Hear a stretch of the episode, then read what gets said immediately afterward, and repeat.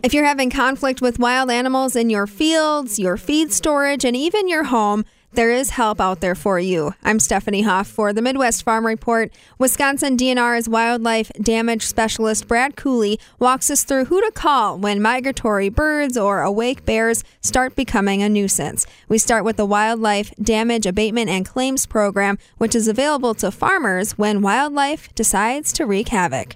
Yeah, so it's a DNR program that's administered through counties that voluntarily participate in the program. So currently, 70 counties participate. Uh, the only two that do not are Kenosha and Menominee counties. Otherwise, all, all the other counties in the state participate in the program. The program itself was created in 1983 uh, by the state legislature. There's been some changes over the years, but you know the, the basic structure of the program remains the same. And, and what the program does is it provides damage abatement assistance and then also partial compensation for damages, um, agricultural damages caused by deer, bear, elk, turkey, and geese. Uh, cougar are on that list as well, but we've never had any damages confirmed by cougar. And then sandhill cranes will become part of the program once there's a hunting season established for sandhill cranes. So, so right now, you know, sandhill cranes are not part of the program, but they would be, you know, if there's a, a hunting season established. The program, you know, like I said, it covers commercial agricultural crops. It, you know, so your typical corn, soybeans, you know, alfalfa, that type of stuff. It also covers Christmas trees and orchards and, and uh, tree nurseries, and then also stored stored feed as well. You know, so silage bags or um, you know round bales and stuff like that. You know that are wrapped. So um, so it provides a um, you know a, a coverage for a variety of, of crops. Um, all this is in, in state statute. You know, so you can look there to to figure out it's state statute twenty nine point eight eight nine. So all this is listed there.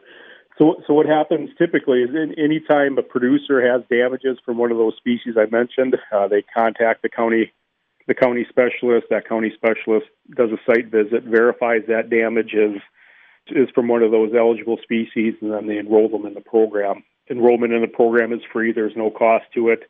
What happens is, for most of the species, um, the trade-off is, is that public hunting access is required on the property to receive program assistance.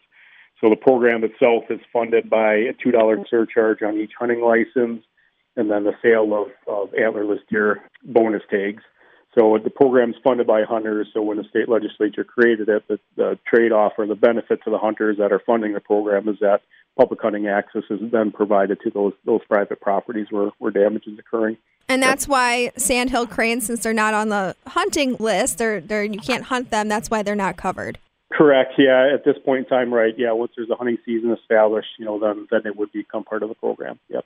So when is your big claims season? When I was first thinking about this, I was like, well, maybe it's the fall because that animals are tromping through the fields. But once you said it could also be animals getting into feed bags, that made me wonder maybe maybe winter or spring is a hot time.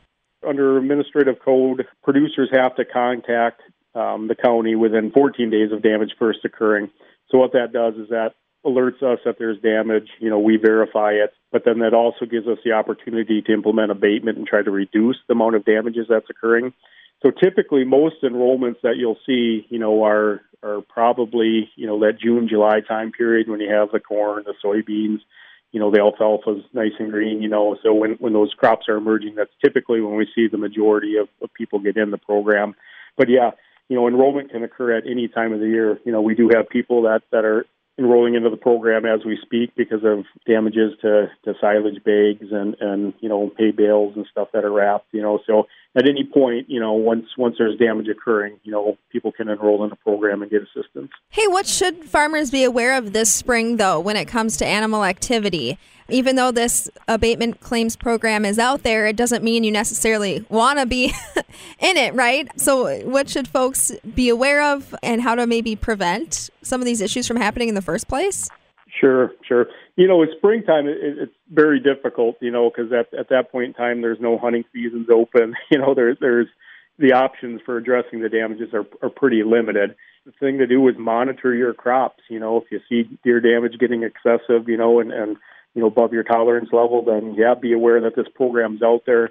One of the, the biggest abatements that, that we implement through this program is, is deer shooting permits. And what that does is that allows the, the producer or they can have hunters or, or people assist them. But what it does is allow them to shoot deer out of the outside of the regular deer hunting season to reduce deer numbers and, and obviously the damage that occurs. So be be aware that the program exists and, and there are options out there, you know, if, if the damages are getting intolerable and, and you need help.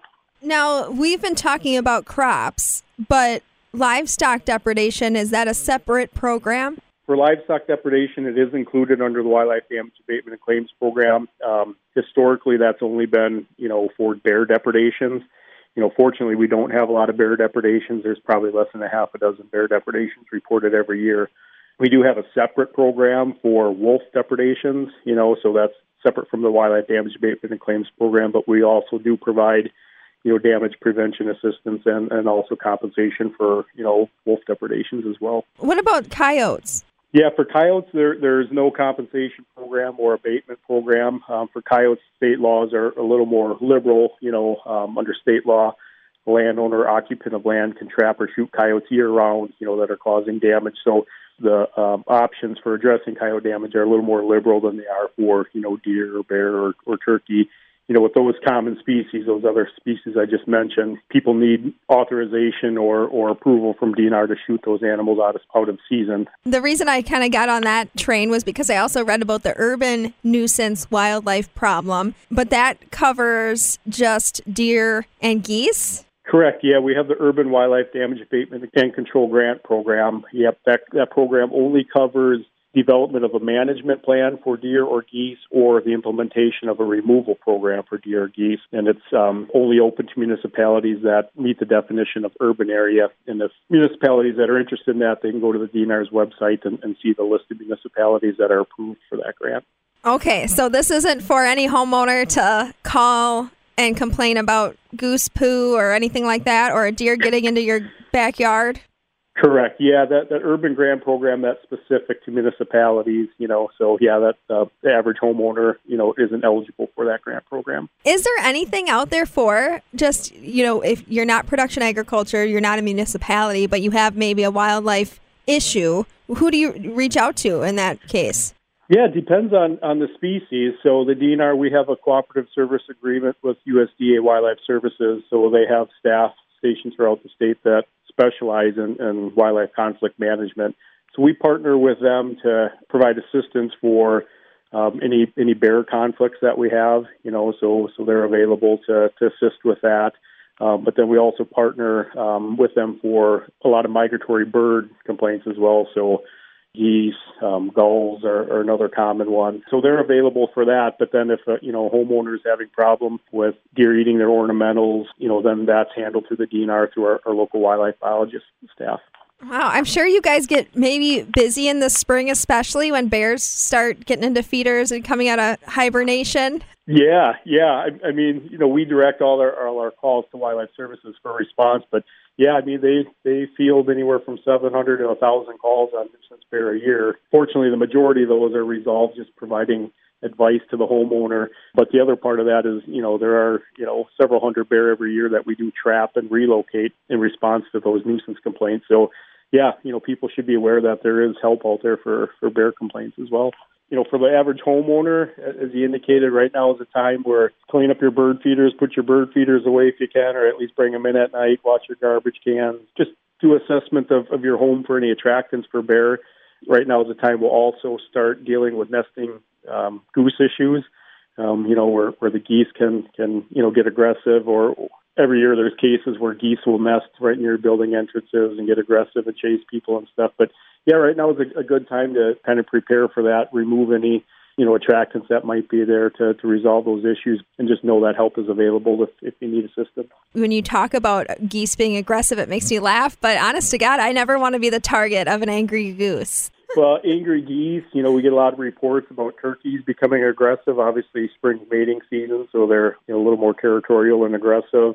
Sandhill cranes being aggressive and, you know, seeing their, their reflection in, in the windows and pecking at windows. And, and we've had, you know, in the past cases of turkeys seeing their reflection in, on cars, you know, and, and pecking at the cars and stuff. So, yeah, it's um, a whole variety of wildlife issues out there that, that we need to deal with. That's Wisconsin DNR's wildlife damage specialist Brad Koele with some advice on how farmers, municipalities, and your average homeowner can handle wildlife conflicts this spring and beyond. For the Midwest Farm Report, I'm Stephanie Hoff.